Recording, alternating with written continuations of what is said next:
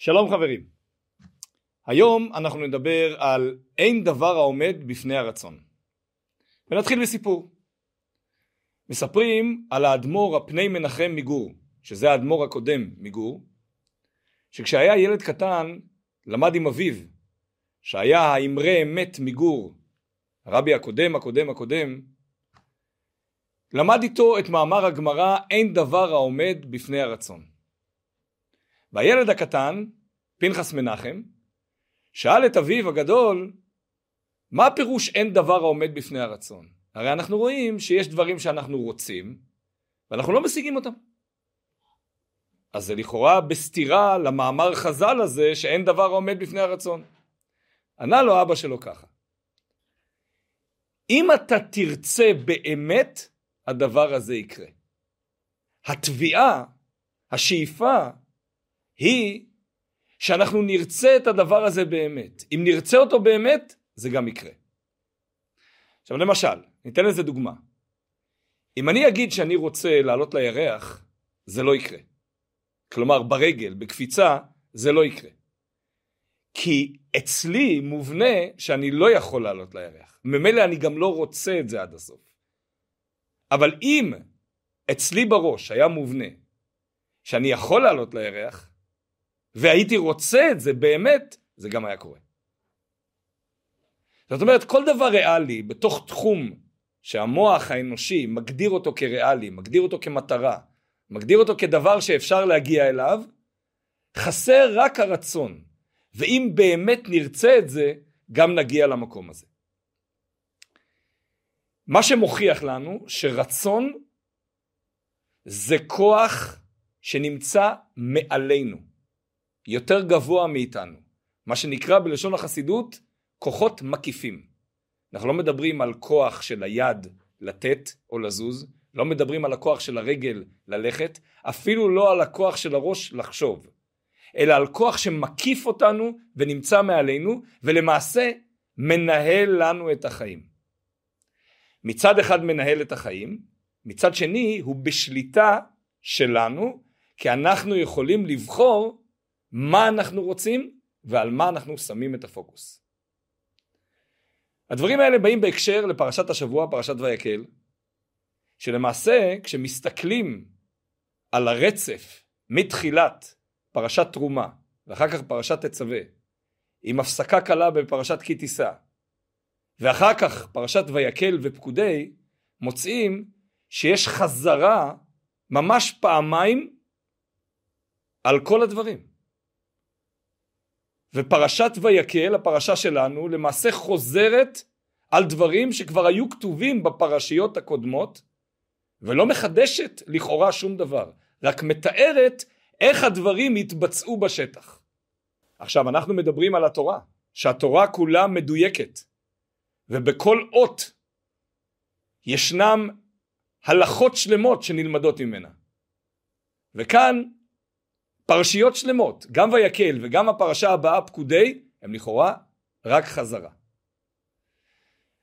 למעשה התשובה לדבר הזה טמונה בעניין של רצון ואהבה. חז"ל אמרו לנו בנוגע לאליעזר עבד אברהם, אליעזר הרי הלך לחפש שידוך ליצחק בנו של אברהם אבינו והוא הציב לעצמו תנאי והיה הנערה אשר תאמר אליי שתה וגם לגמליך אשאב זה סימן משמיים שהיא מיועדת ליצחק כי היא טובת לב ועושה חסדים. ולמעשה התיאור הזה מתואר בתורה במשך שלושה פעמים. פעם אחת איך אליעזר חשב מה יקרה, פעם שנייה מה קרה בפועל, בפעם השלישית איך הוא מספר את אותו דבר בדיוק לבתואל וללבן אבא של רבקה ואח של רבקה. התורה חוזרת פעם אחר פעם אחר פעם על אותו דבר בדיוק. ולמה? חז"ל הגדירו את זה. יפה שיחתן של עבדי אבות יותר מתורתן של בנים. עבדי אבות, אליעזר, העבד של אברהם, השיחה שלו, גם המחשבה שלו, גם הביצוע, וגם החזרה של זה כל כך יפה וכל כך חשובה ויקרה בעיני הקדוש ברוך הוא, שהוא כותב אותה בתורה פעם אחר פעם אחר פעם. ולמעשה הרעיון הזה נמצא גם בפרשת ויקל פקודי הפרשיות האלה שלכאורה חוזרות על עצמם. האהבה של הקדוש ברוך הוא אלינו כביכול גורמת לו לחזור על בניית המשכן בפרטי פרטים גם בציווי וגם איך זה יתבצע בפועל. ונכון התורה כל כך מדויקת וסופרת כל אות אבל כאן התורה משקיעה כביכול עוד פסוק ועוד פסוק ועוד פסוק גם על הציווי לבניית המשכן וגם על היישום של זה בפועל של עם ישראל כדי להראות כמה זה חביב, כמה הקשר בינינו הוא כל כך חביב, כמה האהבה היא כל כך גדולה שחוזרים על דבר עוד פעם ועוד פעם כדי לבטא אותה.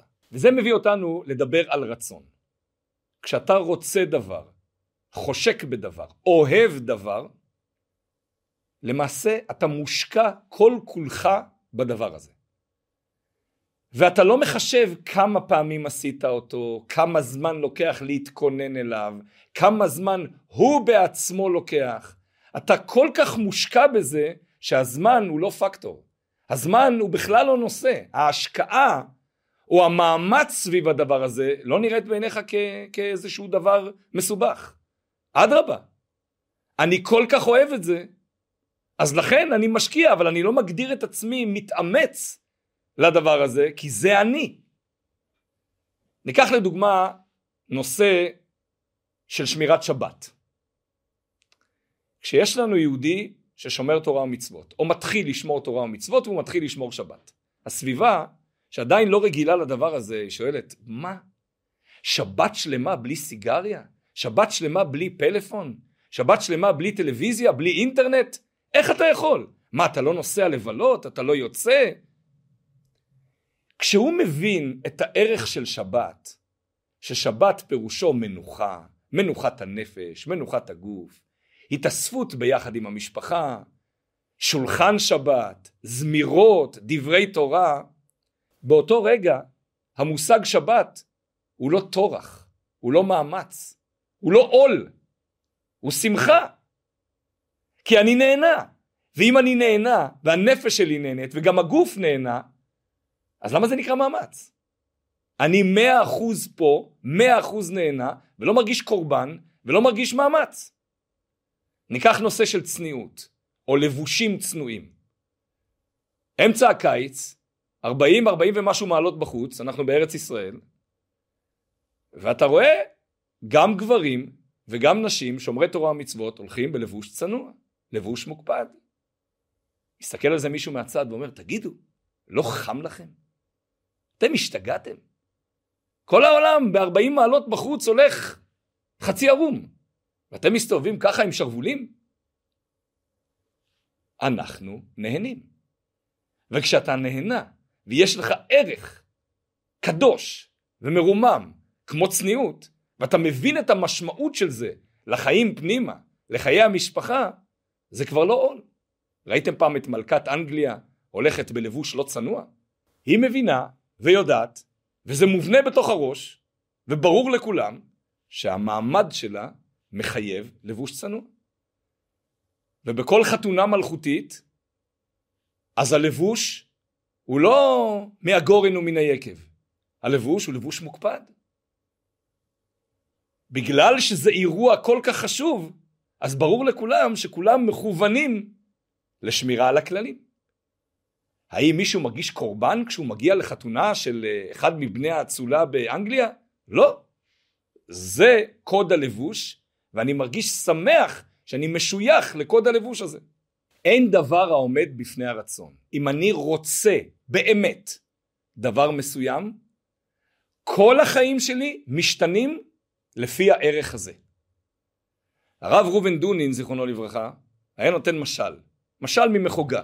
מי שזוכר מימי הבית ספר, ישנו חפץ שנקרא מחוגה, שלמעשה תוקעים את השפיץ שלו בנקודה מסוימת, וסביב זה נוצר עיגול.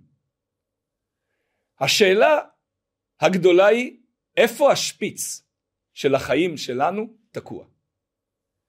אם הוא תקוע במקום גשמי, במקום של ערכים גשמיים, קרי כסף, כבוד, יופי חיצוני, אז ממילא כל היום וכל ההוויה וכל העשייה מתעסקת סביב הדבר הזה. ברגע שאנשים מדברים על יופי חיצוני כערך, או אפילו לא מדברים, הם לא צריכים לדבר, הם פשוט חושבים ועסוקים בזה כל היום, אז ממילא התארגנות ליציאה לכל אירוע או לכל מקום לוקחת חצי שעה ושעה וגם יותר, בגלל שהפוקוס הוא על איך אני נראה כלפי חוץ. האם הם, הם סובלים בזמן הזה שהם מתארגנים ליציאה? לא, זה הפוקוס של החיים שלהם.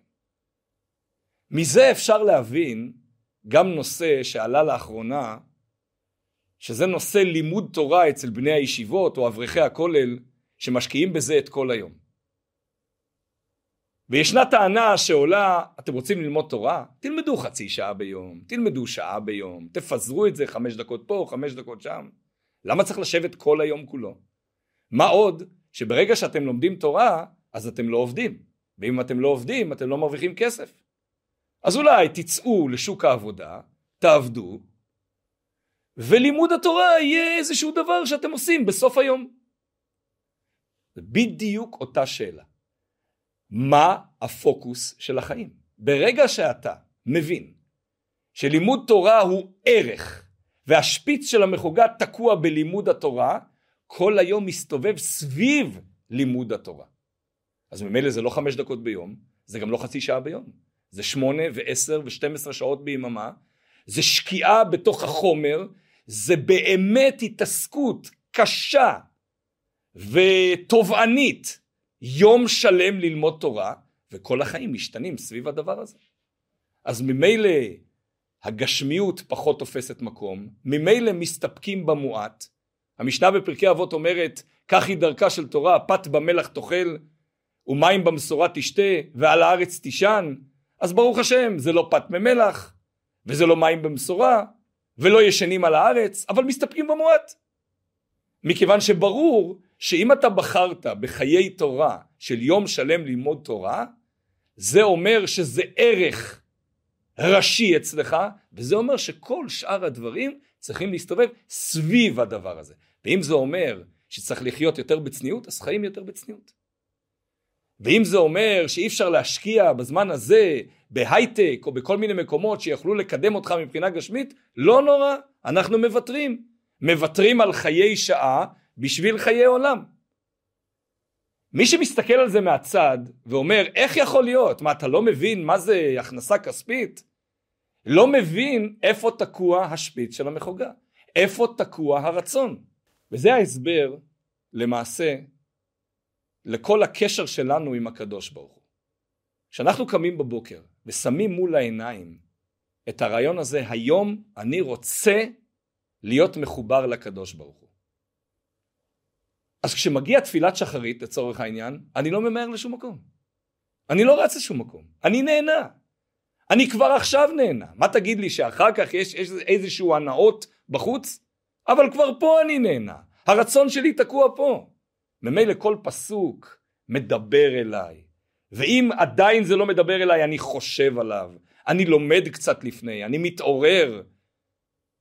ואז אני מבין ורואה מול העיניים את הגדולה של הקדוש ברוך הוא, השירות והתשבחות של המלאכים, את פסוקי דה זמרה, איך לבני עורב אשר יקראו, איך כל העולם מהלל ומשבח את הקדוש ברוך הוא, ואז כשמגיע ואהבת את השם אלוקיך, אני כבר ער, אני כבר נדלק באהבה לקדוש ברוך הוא.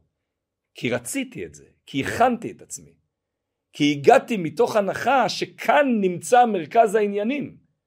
ואם המרכז הוא כאן, אז אין לי שום דבר במקום אחר.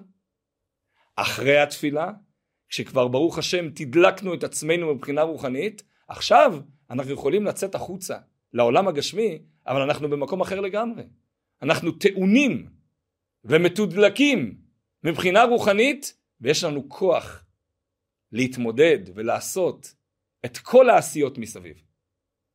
כי כשיש רצון ויש שמחה ויש אהבה לדבר, אז משקיעים בו את כל הנשמה. הדבר הזה גם הולך הלאה לתוך הבית. כל הנושא של זוגיות, כל הנושא של חינוך. כשהאבא מגיע הביתה אחרי יום עבודה, והוא השקיע את כל הנשמה בעבודה הגשמית, הפיזית, בין אם הוא השקיע עבודה פיזית קשה בידיים, בין אם הוא השקיע את כל הראש, והוא מגיע מרוט ועייף, הפוקוס לא פה. ממילא כל דבר מדליק אותו, וכל דבר מעצבן אותו, וכל דבר גם מזיז אותו מהשלווה שלו, כי הוא למעשה לא פה. פוקוס העשייה שלו נמצא בחוץ. פוקוס העשייה שלו נמצא במקומות אחרים, במקומות של איך אני מכניס כסף, באמת במחשבה של לפרנס את הבית. אבל למעשה כשאתה מגיע הביתה, כבר אין לך טיפת סבלנות. כי אתה לא ממש פה. מה עוד שיש מושג שנקרא היסח הדעת גדול בדוגמת פלאפון, אז למעשה כל פעם שאתה מרים את הפלאפון, אתה לא פה. אתה נמצא בהודעה להוא ובהודעה להוא, וקצת איזה סרט וידאו פה ואיזה סרט וידאו שם, והמחשבה וה, לא נמצאת בפנים. הרצון לא נמצא בתוך הבית. צריך לעצור ולעשות reset וללמוד מפרשת השבוע.